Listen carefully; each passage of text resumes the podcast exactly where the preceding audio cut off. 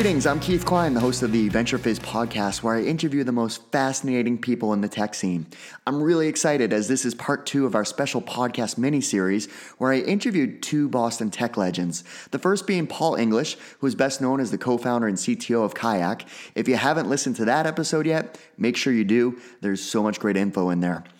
But today's interview features Mike Volpe, who, as most of you already know, was the chief marketing officer and an early employee at HubSpot, and he was recently the CMO of Cybereason. So, why is this a podcast mini series? Well, they're both together now at Lola.com, a disruptive online travel service which is focused on servicing the needs of business travelers. They recently announced the addition of Mike as the company's CEO, and Paul moved to the role of CTO. I went over to their offices to interview both of them shortly after this announcement was made to bring you these exclusive interviews for our podcast. In this episode, we cover lots of topics like Mike's background and his family's history of success in the tech industry, the story of HubSpot, where we talk a lot about the early days of the company, how they built a world class culture, experimental marketing, and what it was like going public, his current role as CEO of Lola.com and the future outlook of the company, his thoughts on the Boston tech scene and the angel investment community, plus a lot more. Okay, quick side note. Today's podcast is sponsored by Yesware, an inbox productivity platform that transforms the way you send emails. With features such as campaigns, email tracking, and templates, Yesware removes barriers to productivity and empowers teams to make smarter decisions faster. Here's some fun facts about Yesware. They are Boston born and bred with a downtown office that has a nap room, yoga studio, and even their own Irish pub. They have an award winning product and culture and have been recognized as a Boston Globe top place to work. They're proud to have reached a 50 50 gender ratio across their team as of this summer, and they also just raised 15 million in additional funding. The company has big plans to put those resources into further developing their product and people. So as you might have guessed, they're hiring. Be sure to check out yesware.com backslash company for more info on their culture and job openings. All right, without further ado, here's my interview with Mike. Mike, thanks for joining us. Happy to be here. This is going to be fun. Well, congratulations on the recent news. You're CEO now of Lola. Yeah. Was that part of your plan? Was to you know? Yeah, 20 years ago, I said this guy who right. hasn't started a travel business yet is going to start a travel business, and then he'll start another one, and then I'm going to be CEO of that one. Yeah, no, that was the master no, was, plan. No, I think it's one of those things where your career, you have some general idea where you want to go, mm-hmm. um, and you always want to be taking on new challenges, and um, you sort of point yourself in the right direction when the right opportunities come across, then you got to take advantage of them. So, um, yeah, it was it was no preset plan on exactly when and how to become CEO, but um, uh, something you know in the past probably four or five years I had started to think a lot more about doing. Sure. And uh, when this opportunity came about, I've known Paul for actually a number of years now, um, and when he reached out and, and wanted to chat uh, a little bit more about about me joining Lola. Um, it, was just such a great opportunity. It was really um, something I had to just take advantage of. Yeah. yeah. We'll, we'll, talk a lot more about Lola in a bit, but let's rewind the clock. So, uh, where'd you grow up? Yeah, so I grew up um, south of Boston uh, in a town called Canton, mm-hmm. um, so just outside the city. Um, typical kind of Boston suburban upbringing. Um, uh, yeah, uh, like you know, relatively normal. Um, yeah. Now, one thing that I've always uh, like, I've been fortunate to be part of the Boston tech scene for a long time. And uh, when I was just starting my career in recruiting, I would stalk venture capitalists, just trying to get to know the VCs who were investing in portfolio companies, thinking that that could be a good segue for my business. So I would uh, go to a lot of panel discussions, and there was this gentleman named Lou Volpe that was on uh, panels for Kodiak Ventures, and I put two and two at one point together. Like, wait, this is Mike Volpe's dad, and then Lou uh, Drew Volpe is your brother. So there's this history of success in the in the Boston tech scene with your uh, your family. Yeah, we never we don't really talk about it that way, um, uh, sort of like linking everyone. But yeah, uh, my dad was uh, had operational roles at a few um, companies that were uh, worked out pretty well in Boston, uh, from Parametric Technology, you know, PTC, mm-hmm. to Geotel, and then ArrowPoint after that. and after all that operational experience, he did the VC thing for a little while. Uh, and then my brother, uh, who got all the brains in the family, he's uh, you know comp sci grad, um, Harvard comp sci. Um, he was at Endeca for a long time and um, managed a, a, decent portion of that engineering organization and a couple other startups after that. Uh, sort of co-founder and CTO of um, of Locately, uh, which was a MassChallenge uh, company um, that ended up uh, growing th- and then being acquired. Uh, and now he's doing a VC firm as well at uh, First Star Ventures. So yeah, there's a there's I don't know something in the water in our house or something uh, that leads us all to sort of some different roles in the tech world. Now you went off to uh, Bowdoin and you know liberal arts, right? And you played football there. Yeah. So what um, you know what were you thinking when you were entering school, and what, was the plan to for what you want to do? Yeah, I mean, I I think like most uh, kids when you first go away to college, uh, I didn't really necessarily have a grand plan. Yeah. I knew I wanted to do something in business. I had taken an economics class my senior year in high school, um, and I'd always sort of been fascinated by the business world, but I didn't really know what I wanted to do. Uh, and I think liberal arts was a great foundation to learn a lot about the world, become a better writer and communicator, and all those sort of like softer skills. I always feel like. Um, uh, for people that go to and get a business degree in undergrad, unless you really know that you want to get like a job specifically in finance or accounting or something like that, um, having a broader based education might be the right thing to do, and then maybe go back and get an MBA or something like that a few years later. So, in any event, for me, the, the well rounded kind of liberal arts thing um, paid off pretty well. Um, and then, you know, we weren't talking about this in, in the prep, but I think my first job after college was in investment banking. Um, and I, I, keep coming back to that, especially in this sort of CMO to CEO transition, where um, having a foundation in like general business, either from like management consulting or from investment banking, I think is really valuable. Um, and I've, I, it's something that's funny. It's like 20 years later, I'm still drawing on that experience of how much is a company worth, like how to read and understand financial statements. I mean, I just had, you know, a CEO, I just had an hour long meeting with our head of finance. Um, and you know we're talking about you know company valuations and the cap table and all sorts of things like that and that was stuff that um, again i learned a lot about that in that first job out of college in investment banking so it's it's it's funny that like the paths that your career kind of takes And then you did go to B school, so you went to Sloan. I did, yeah. So I spent four years in San Francisco doing investment banking for the tech industry, and then I worked at a couple startups, uh, none of which worked out. Um, so it was another good experience of like seeing what causes companies to fail. Uh, yeah, and then I moved back and went to MIT for business school, uh, which I always say is I clarify for people that is that the stupid part of MIT is is the business school. It's it's still a smart business school, but like it, Right. it, we are not on par with the other people on campus there. Uh, in terms of smarts, maybe some other things we're good at, but uh, but not the smarts part. So what'd you do after Sloan? Uh, so I joined a company called SolidWorks, uh, which is another one of the sort of Massachusetts kind of tech success stories. Uh, it was uh, started by a few folks who then grew it, sold it to Dassault Systems. Um, you know, probably unfortunately, like many mass success stories as well, maybe sold it a little bit early. Um, it was, uh, I think it was, you know, it was I think a three hundred million dollar acquisition. Back in the days when you know you remember three hundred million dollars was actually That's like a lot of huge. money. That Yeah. was like a bit like a, no one ever did billion dollar deals back then. That was Yeah. 300 million was like a huge deal. That would be like a $2 billion deal today, right? Right. Um, so it was a great deal. And, um, and I worked there for uh, almost four years, about three and a half years. Um, and I actually worked for uh, another guy who's now running marketing at Desktop Metal, a guy named Ilya Mirman, who had also gone to Sloan. Uh, and he hired me first as an MBA intern, and then I worked for him for a while. Um, and then worked for another guy, uh, Rainer Gawlick, who uh, ran marketing at SolidWorks, and then he was, uh, I think, like president COO at Perfecto Mobile, and now he's like on multiple boards. He's sort of like professional board member. So I, through that first job, I made a, a bunch of really interesting connections through those, you know, two different bosses I had, the two different CMOs that I worked for, and then I'm still tight with um, John Hirschtick, John McEleney, like the guys who, you know, had founded and built, and at the time John Hirschtick was CEO of SolidWorks. They've gone on and they've started OnShape uh, which I'm, I'm an advisor to. So they're trying to do basically SolidWorks, but in the cloud. Um, uh, and so, you know, even that first job at a business school, like I made a lot of connections, and SolidWorks uh, at the time was one of the big sort of success stories, uh, you know, for tech in Boston. And what was the experience that you gained there that was the formation of your marketing career?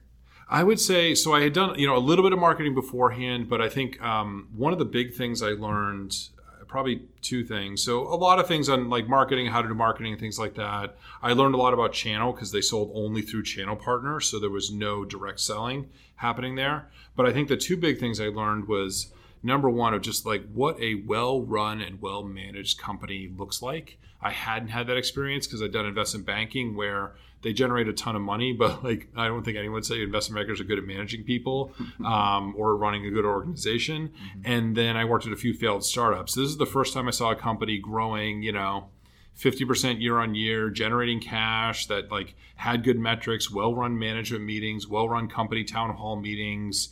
Um, I just got to see a good management team operate well. And I, I learned a ton from John Hirschtick and John McEleney um, especially as you know as well as everybody else there. Uh, so that was the one big thing I learned, and then the second thing was I had managed you know one or two people beforehand, but that was the first job where I got to manage a much larger team. Mm-hmm. Um, I think the team grew to about 15 people or so, and managing you know 15 a team of 15 is very different than one or two, and so that was my first real sort of like management experience of, of growing and building a team, managing a team, uh, managing people in and out of that team, and things like that, and um, uh, and that was another really, really big thing I learned that ended up being really useful later. And what part of the marketing organization did you own at SolidWorks? Yeah, so I had all of marketing except for product marketing and except for our um, technology partner program. Mm-hmm. So we mm-hmm. had like companies that had integrations with SolidWorks.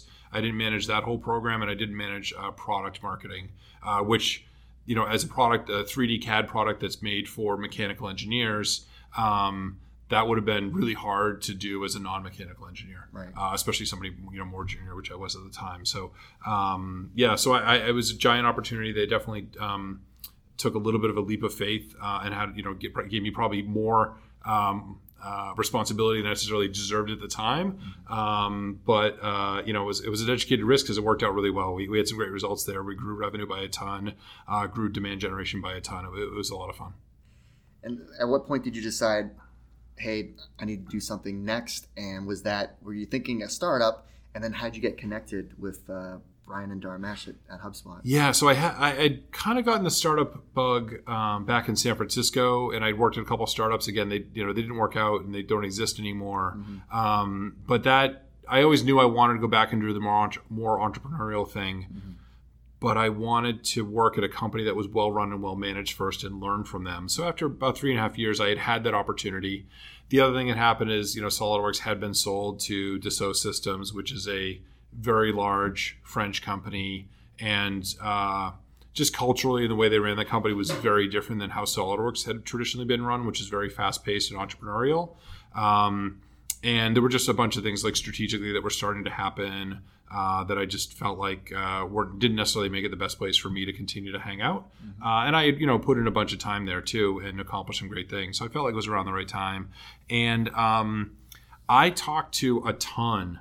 I mean, tons, like more than 50. I had a spreadsheet tracking them all, startups in Boston, um, trying to find an awesome marketing job um, at a company that I thought had a lot of promise that would go somewhere and uh, and I kind of struck out. You know, a combination of I there were companies that I just didn't you know wasn't interested in working for and then there were a bunch of people that weren't interested in hiring me um, and so the combination of those two sort of led me down to thinking like maybe i should start a company right and it's funny it wasn't a direct connection to brian Dharmesh. it was actually to mark roberge uh, who ran sales at hubspot for you know the first six seven years uh, and is now um, a professor at hbs uh, and you know board member and sales consultant. He wrote the book uh, Sales Acceleration Formula. Um, and so I had met Mark through like an MIT alumni thing. Um, and so I called him up, and I remember he was actually driving in his car with his family to Connecticut. Um, and like his whole family was like asleep in the car. And so we took the call, and I was like, hey man, uh, you know, um, uh, well, you want you want the whole story? I'll give the whole story. So the whole story is he was actually running a company at the time. He okay. was CEO of a company, and he was trying to recruit me to run marketing for him. Mm. I didn't love what he was doing. It was sort of like a, it was like a, uh, anyway. I, I, just, I, I, didn't love his business, and um, but you know we were chatting and we were friends, and I was offering, you know, looking for some advice, and I, I told him I was like, look. I can't find a great startup to work for. I think I just need to start a company. Mm-hmm. And he's like, okay, that's interesting. Like, what would you want to do? And I was like, well, we've been doing all, all this new marketing stuff at SolidWorks. You know, we started doing a bunch of SEO and like pay per click, and I've got email, and then I've got my website, and like, but like all the software doesn't work well together. And I talked to like Eloqua and Omniture and all these like big marketing systems from back then. I mean, this is like you know 2004 2005 and none of them really solved all the problems that i had and i was like there's got to be some way to like make better marketing software that works in the new way that you should be doing marketing today. You know leverages seo you know we had started a company blog in like 2004 at solidworks which is very early for company blogging. And um, know we're just doing all that kind of stuff not knowing necessarily what to call it but i was like we're doing all this new web marketing stuff and we don't have good tools to do it all. Maybe i just need to find some developers and like start to build something. And mark kind of like paused. And he's like you know he's like there's a couple guys. I've been doing one day a week sales consulting for them on the side that are kind of doing something like this mm-hmm. and of course i was like oh like that's too bad. Like they're probably way ahead of me. Like can't start that company. Right. Got a new idea. Like whatever. And he's like, well, he's like, actually, the funny thing is, it's basically just the two of them, and they have like one developer. they don't have anybody doing marketing. I was like, how are they starting a marketing software company without somebody doing marketing? Right. Um, and then he was like, you know, do you want me to introduce you to Brian and Dharmesh? And so I was like, yeah, cool. I go to meet Brian and Dharmesh, and it was at the time, if you remember this, they were in the CIC, and way back around then, the CIC had had a fire and okay. so they were relocated into One Memorial Drive before Microsoft moved in and made it nice. And it was right, like right. a really terrible office. There was like no extra space because all these CIC companies have been crammed in there. It was like the like like uh, refugee camp of Boston startup land for people that were around back then. And I met Brian in like the elevator um, lobby and we are both sitting on like overturned trash cans. Right. Like literally, this is my first like interview at HubSpot. Yeah. And after that, um, anyway, I got to know them both. I thought they were interesting, onto a good idea, uh, and something that I could easily get very passionate about. And so, yeah, I joined up. Um, and then the funny thing is, then Mark ended up sort of, um, you know, passing off his startup to other leadership, and then he joined full time, and then, uh, you know, we were sort of off off to the races from there. So, HubSpot created this category of inbound marketing, which you think about how big of an industry that is now. Like what was that like in the early days being an evangelist of this new concept of inbound marketing?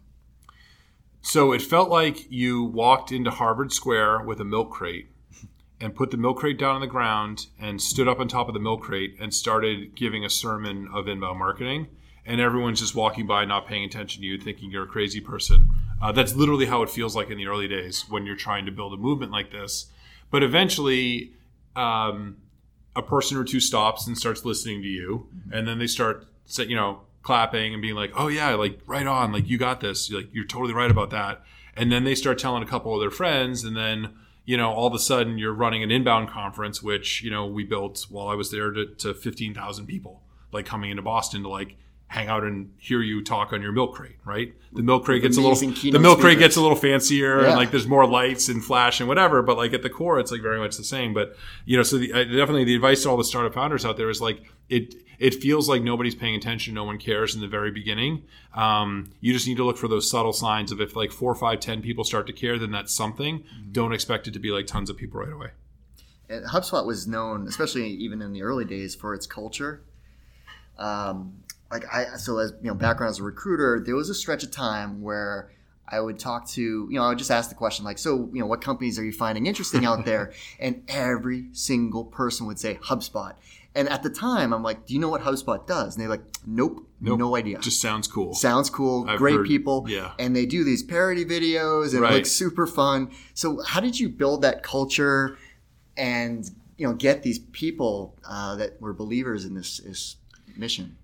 Um, I think there's. I mean that alone could be like three hours worth of material. But I, I, think that the shorter answer is a couple things. One is um, because HubSpot at its core was a marketing software company. Um, the idea of marketing and being good at marketing and marketing your company um, was far broader than just the marketing team. So I think we were really fortunate that everyone in the company knew something about marketing, wanted to help participate in marketing, and part of that was actually marketing the company and what a wonderful place to work it was. Mm-hmm. And so um, that helped a lot. So rather than having a marketing team of 10 when we had 100 employees, we had a marketing team of 100 because everyone was active in the community and very passionate about what they're doing and wanted to share that with their friends and share it on social media and things like that. So that's the first thing. The second thing is we did as a management team actually do a lot of thinking about culture and wanted that, you know, before it was in fashion to make culture part of your your, your sort of strategy and part of your competitive advantage. We we did that and wanted to do that at HubSpot. And so um, we spent a lot of time thinking about like what are the perks. We were one of the very, very, very early companies to do the unlimited vacation thing. Mm-hmm. Uh, you know, many companies do that now. We were very early on that. Um, and there's lots of other things that we did. You know, we published about our culture, which we weren't again not the first company to do. You know, Netflix is probably the first company to public publicly pu- publish their culture deck, um, but we did that relatively early on, and it was just like a lot of those things really coming together. And so I think it was it was partly about having making HubSpot a great place to work with a great culture, but it was also about just marketing it and shouting it louder than a lot of other people. And the combination of those two things were why, because you can have this great product, but if no one's heard about it, then no one's heard about it, right? So I think what you were experiencing was not only was it a great culture and place that people wanted to work, but we also talked about it so much that lots of people had heard about it and it became like the place to work. And as a marketing company, you were doing things incredibly uh, advanced, very common now, but the use of video, like I remember watching you live uh, for HubSpot TV, and you yeah, I had a video podcast before that was like cool, yeah. right? Now it's like everyone's like, oh, video's so hot, right, and you see, you know, now. oh, we can do video on LinkedIn, all yeah. these things, or whatever, and it's like I, we were doing video and live streaming video back when it was like barely technically possible to do that. Yeah, no, I did. I did over 200 episodes of a video podcast uh, with my fantastic uh, co-host Karen Rubin. Right. Um, and yeah, we and we used to turn it into a Friday event. We'd actually have people. We'd have a live, live studio, studio, audience. audience yeah, yeah, exactly. So people would come in. You know, summer Fridays would be like 15 people. Um, you know, in the, in the winter, if maybe we had a, a fun, you know, famous guest, we might get a hundred. Um, but then you know the numbers kind of varied. Uh, but yeah, no, we were we did a lot of stuff like that. I think I think the fun part about doing marketing at a marketing software company is marketing is intrinsically valued and there's a huge uh, willingness to take a lot of risks and try new things because we had to be cutting edge. We had to be the ones as part of the whole branded hubspot that was continuously writing and creating that new marketing playbook. Mm-hmm uh, and using that as part of like our overall brand, right? And, and so we had to be trying these. Even if they didn't work, we then tell people, "Hey, we did 20 episodes of video podcast. It didn't work. Here's some of the reasons why," and that would become a great blog article and also become part of our brand. So it, it was it was a, an exceptionally fun place to be able to do marketing, especially in the early days when we were just really trying to like create and invent that whole sort of new marketing playbook. And were, and were you like just brainstorming together as a team, like, "Hey, let's do a parody video on Alanis Morissette." And like uh, yeah, so the so the original inbound marketing, like you ought to know inbound marketing, which is a parody of the Alanis Morissette song. Yeah. Um, I actually I, I I think HubSpot actually took that down off of YouTube. No, it's still there. I is it still there? You, I, I, think you saw it. There's like a bootleg version. Maybe they brought Maybe. it back up. It I think there's like a bootleg, but anyway, it is it is somewhere in the bowels of YouTube. It is still accessible. In any event, I um so Rebecca Corliss I um, in the early days of Twitter, there were tons of marketers on Twitter, so it's a great place to do recruiting. Mm-hmm. She had been at a PR firm. She left, uh, and she was just doing at the time like some volunteer work for a um, a nonprofit. And she started doing this interesting thing where she did an auction on Twitter and she would write a song about you and then record a video of her singing that song if you made a donation to this nonprofit. And so somebody, I missed the deadline to bid on it and whatever. And somebody paid her like, you know, 70 bucks or something like that donation. And she put together like a one minute song. And I was like, okay, here you have somebody who can play the guitar, has a wonderful singing voice, um, and has the creativity and like the marketing genius to come up with this new thing that took her 20 minutes and you know raised 70 bucks to this nonprofit like really quickly. I was like, wow. Um, and so I reached out to her on Twitter and I brought her in the office and I was like, hey, I was like, do you know how to like do you know video, music, all that stuff. We just talked for a few minutes. I was like, okay. I was like, I want to pay you to make a music video about HubSpot. And she was like, you're going to pay me to do that? And I was like, yeah, I'm going to pay you that. She's like, great. Like, when do we start? And I was like, next week. So, um, and this is bad. I mean, the video, it's terrible quality. Um, she perfect. was really good, which back then, especially yeah. like, now it's a little different, but of course, you know, it's like we, we couldn't even use like a phone back then to record it because it wasn't good enough quality and things like that. So we had to buy like an actual video camera. It's just like there were a bunch of things about it that were sort of interesting, but yeah, we had a bunch of friends. We went in the office on a Saturday and just recorded this thing. And, um, the interesting thing about it is, so it got it got over 100,000 views relatively quickly, uh, which back then was like a lot more than like the equivalent numbers now. And um, we saw so at the end of the video, the call to action was someone going to Google and typing in inbound marketing and then clicking search, and then the video ends. Mm-hmm. We saw a gigantic, like a 10x uptick in the number of people going to Google and searching on inbound marketing. So it was sort of this interesting, like it actually had an effect on the business because it led to more searches on the term inbound marketing. Then everyone is going to that page. And by the way, back then HubSpot owned nine of the 10 results on the, on the first page of Google for inbound marketing. And like they're learning about it. They're connecting that concept back to HubSpot. It's showing Google that that's like a rising search term and all the traffic is coming to us. Like there was like a lot of like things that came out of that video that was, you know, one of the early things that kind of worked well for us.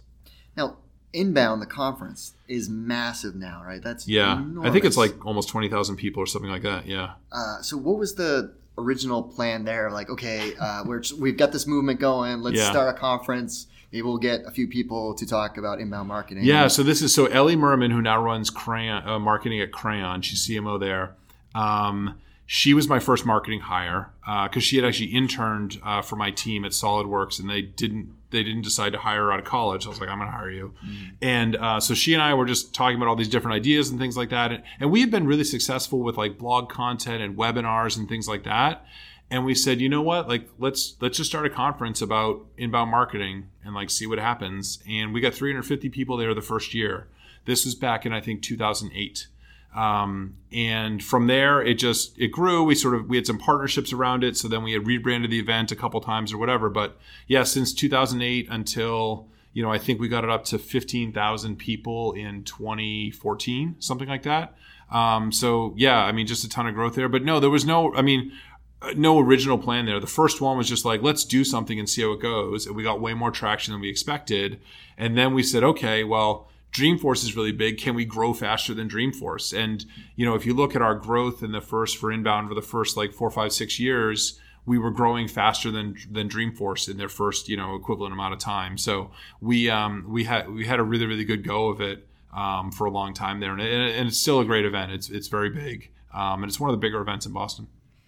hubspot scales company goes public what was that like So going public and um, I mean you can see the emotion if you go back to the old uh, you know uh, on CNBC the picture yeah that's floated around LinkedIn and stuff but also just even the video on CNBC and stuff. Like like uh, by far professionally like the most rewarding day of my life because you'd imagine being in a company for eight and a half years when you know when you first walk in it's literally like you and a couple other people sitting around a table being like okay this thing's going to be big. And then to actually get to that point where you know you're looking down and you're 15 feet from jim cramer and you're like on the podium ringing the bell at the new york stock exchange um, it's, it's just one of those things where like literally you just never believe that that's actually going to happen. Like in the back of your head like i'm hoping we can make this company successful. I'm hoping we can build it into something. But to actually get to that point was just um, was just super amazing and, and really you know from a from a career standpoint i think just like an awesome accomplishment.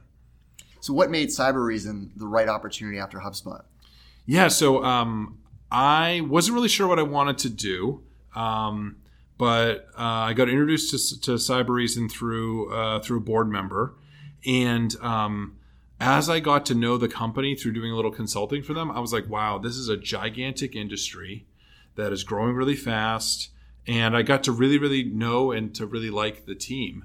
Uh, and so it started to hit on a lot of the things that I was really interested in. Uh, and it was an awesome experience. I mean, we've grown revenue a ton from when I joined. Um, you know, the company is much larger, doing really well. Um, huge, you know, I think the officially publicly reported numbers were 140% revenue growth last year. Uh, I'll just tell you that without giving out exact numbers, it is very high revenue growth this year as well. Uh, the company's doing awesome and it's an amazing industry. And I, I feel really bad that I, um, that unfortunately this other awesome opportunity came about. And, um, you know, I had to leave after only a couple years, but um, but the company's doing great. And uh, again, it's like um, you know, I think cybersecurity is another great cluster of technology and some awesome cybersecurity companies that have been built, like Rapid7, some other bigger ones, RSA, uh, and then a new crop of them that are also popping up in Boston too. So it's it's a it's an awesome company. and It was a great opportunity to be there for a couple years and just learn a ton. now at lola um, what, what is lola Yeah, so Lola.com, uh, we do corporate travel. So we're corporate travel software. We're both uh, an amazing software company and we also actually book the travel. So um, I think all the headaches that you have around corporate travel, um, we make all of those go away. So it is by far the best, most sort of buttery smooth uh, corporate travel um, system that you can have. Find today. I think um, people either do two things today. They either use consumer tools, which are easy to book but the problem is if you have to make any changes, like if you ever book like a hotel room on Expedia and then you go to make some changes, that's like a that's a really really difficult process. Mm-hmm. Or they use things like uh, Concur, which is a seven billion dollar company that was acquired by SAP, which again it's like 19 you know 96 is calling and they want their software back, mm-hmm. and it's a really really bad traveler experience. So we give you consumer quality travel experience with 24 seven uh, support from our agents that you can reach out to at any time. They'll solve any problem you have. And we give the company basic ways to do some controls and visibility on what the what the travel spending is look like. So it's sort of just the next generation of of kind of Concur. I think is the way to think about it. Um, or the the clever way of thinking about it is if if Kayak and HubSpot had a baby, it would be Lola.com.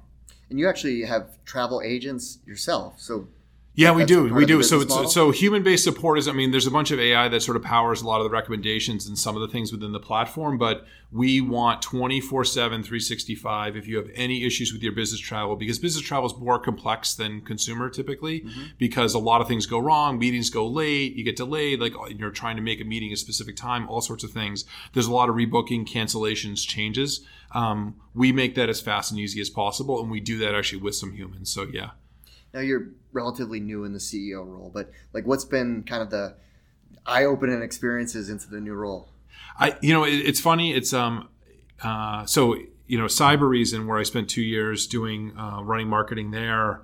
Um, the CEO there, Lior Div, is, is fantastic, and um, I had a lot of conversations with him about you know what's it take to be a CEO, what are the big changes, like all, all sorts of things like that, and and um, one of the big things he told me was that it's it's funny you think things roll downhill but they actually roll uphill. Like eventually every problem becomes yours right? Um, and so uh, you know even day three in it's like any problem especially if it exists between a couple different groups or things like that like eventually it ends up on your desk. And so it's just it, you end up being in some ways sort of this catch-all for like all the problems in the business. Um, and i think that what you need to do is just make sure you're prioritizing and focusing on the ones that are the most important because you cannot possibly solve every single problem, right? And you also need to look for ways to not only solve the problems individually, but solve the systemic problems, like the things that are causing all those problems to end up on your desk, right? Because it may be that there's relationships between people that are causing all these problems. You need to fix the relationships, not the, you know, don't treat the symptom, like treat, treat the cause. Now, what's I think exciting about the Boston tech scene these days is the fact that you have um, either repeat founders or repeat executives that have had yeah, it's that mafia effect that yeah, we're looking for. Yeah, people had yeah. success. So, yeah. so you obviously have great success with HubSpot. Paul English has had multiple successes under his belt, including yeah. a massive, you know, Kayak, 1.8 billion dollar acquisition. What's the plan for Lola? Like, is this another, you know, anchor company that you have this vision for? Like, what's what's kind of the, the plan for? Yeah, I mean, that's absolutely what we're trying to build. I think it's on us to actually deliver on that, but I mean, the travel industry is gigantic, and business is a huge portion of the gigantic industry. So and I it assume is, it is a really oh, completely underserved. I mean, consumers. Uh, yeah, options. yeah. Well, that's the thing. There's a lot of options in consumer, and so the, the focus on B two B, I think, is is huge for us.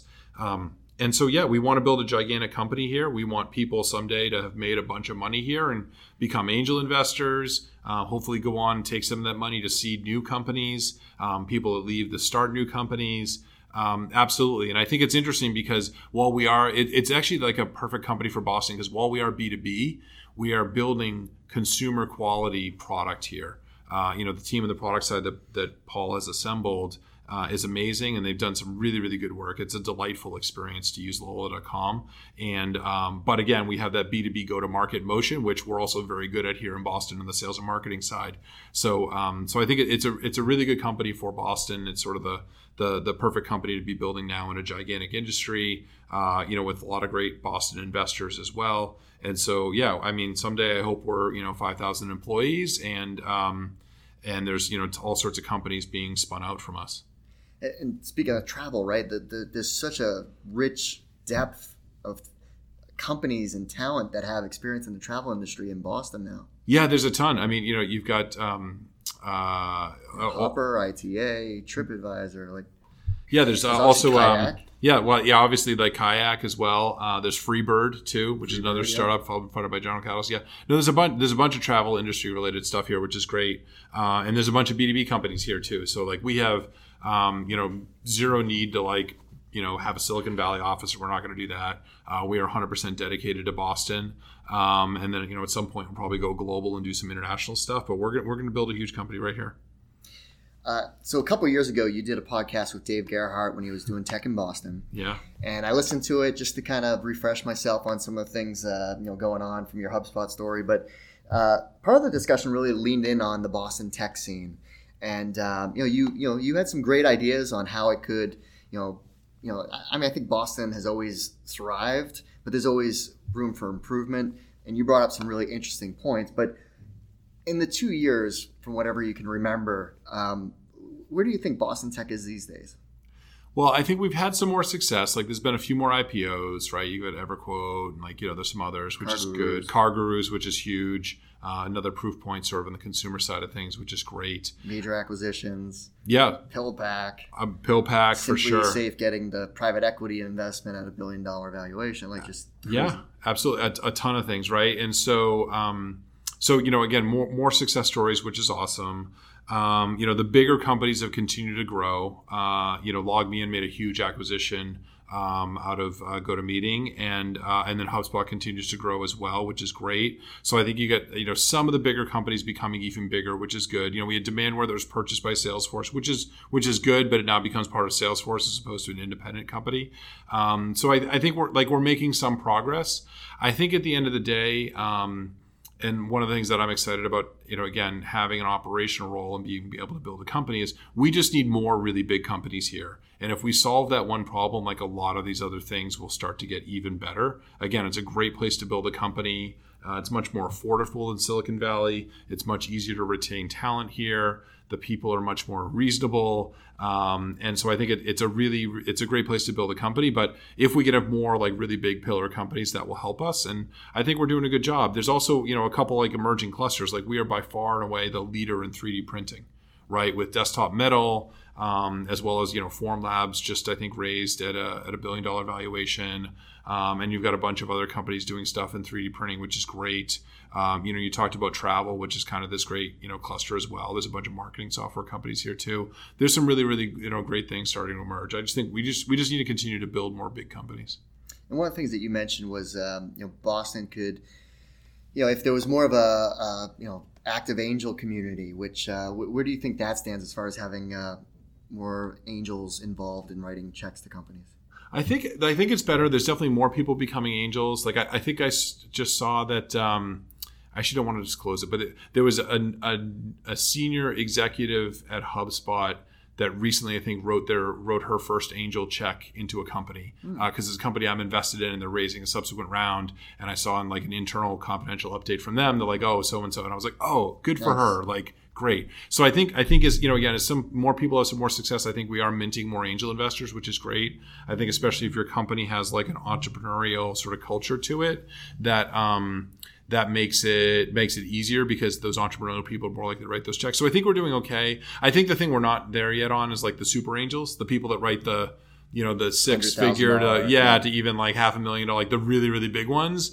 We need a few like like monster outcomes because like um you know, a $500 million outcome when the founder owns, you know, X single digit percentage or whatever, like, you know, you don't really make enough money to make, you know, 10 or 20 or 50 half million dollar investments, right? Right, yeah. So, um, you know, I think if we can have a couple of those really big monster outcomes, then that will start to change that a little bit. But it's very, very possible, especially with all the sort of the smaller, you know, new funds here too, the seed stage funds. You can raise an angel round actually pretty easily in Boston. Uh, I think if you're if you're a credible entrepreneur, even a first time entrepreneur.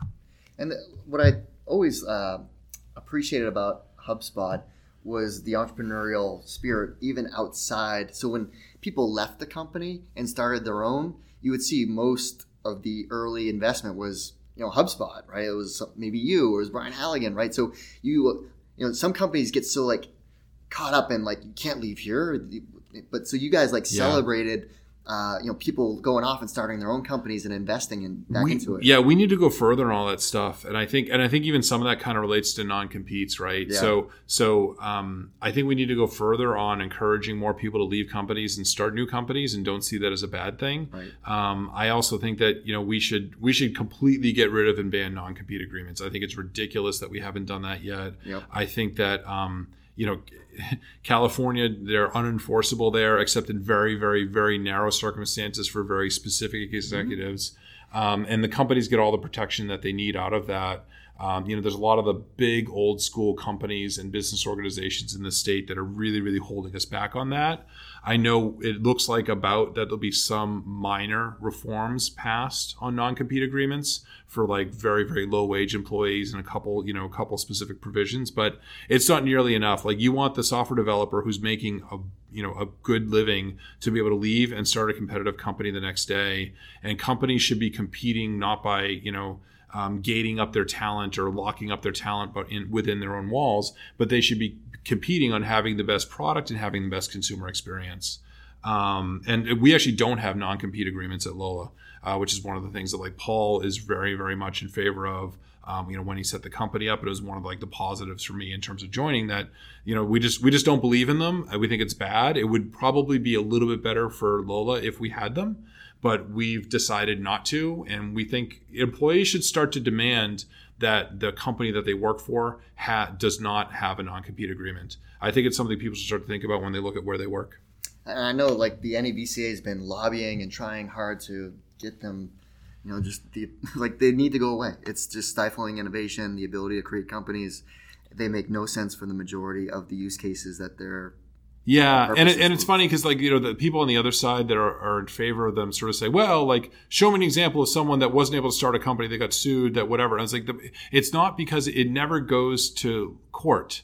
The problem is a company has 50 lawyers in their payroll. Yep. You as you know a mid-level engineer or product manager or marketer have zero lawyers in your payroll, and just the idea that they could demolish you with their 50 lawyers and give you a $200,000 legal bill to fight the thing means that you'll never go out and start the company or even think about starting it because you can't, right? Um, and so it's one of those where like the argument against it, I think just doesn't carry any weight. The threat, the fact that they exist and even the threat that you could be sued over it is more, is more than enough to prevent people from doing all the entrepreneurial things that they should be doing. So when you are like making your own angel investments, what's the criteria you- you look for? Yeah. So the number one thing is team. Um, because the business model is going to evolve and all sorts of things like that. I think the second thing is really the the problem that they're solving, and then the third thing is the amount of traction that they have, and that can be have they built a beta product, have they built a full working product, do they have actually any traction with customers or usage or anything like that. Uh, but it's really those three things, and, and frankly, in that order. Well, Mike, thanks so much for your time. This is amazing. Wishing you all the success in your role as CEO now, and I'll- I'm hoping that you build the next anchor company here in Boston. Yeah, we're looking forward to it. And uh, everybody listening, if they want to help us build that anchor company, uh, check out lola.com. We'd love to help you with your corporate travel. Well, that's our show. I hope you found it useful and entertaining. Once again, thanks to our friends at Yesware for sponsoring this episode. Yesware is a Boston based SaaS company backed by Google Ventures, Battery Ventures, and the Foundry Group. Their product is an inbox productivity platform that transforms the way you send emails, and the good news is they're hiring. If you're a software engineer, product manager, or designer, join this winner of the Boston Globe Top Places to Work Award by going to yesware.com backslash company for more info. Yesware, sell smarter.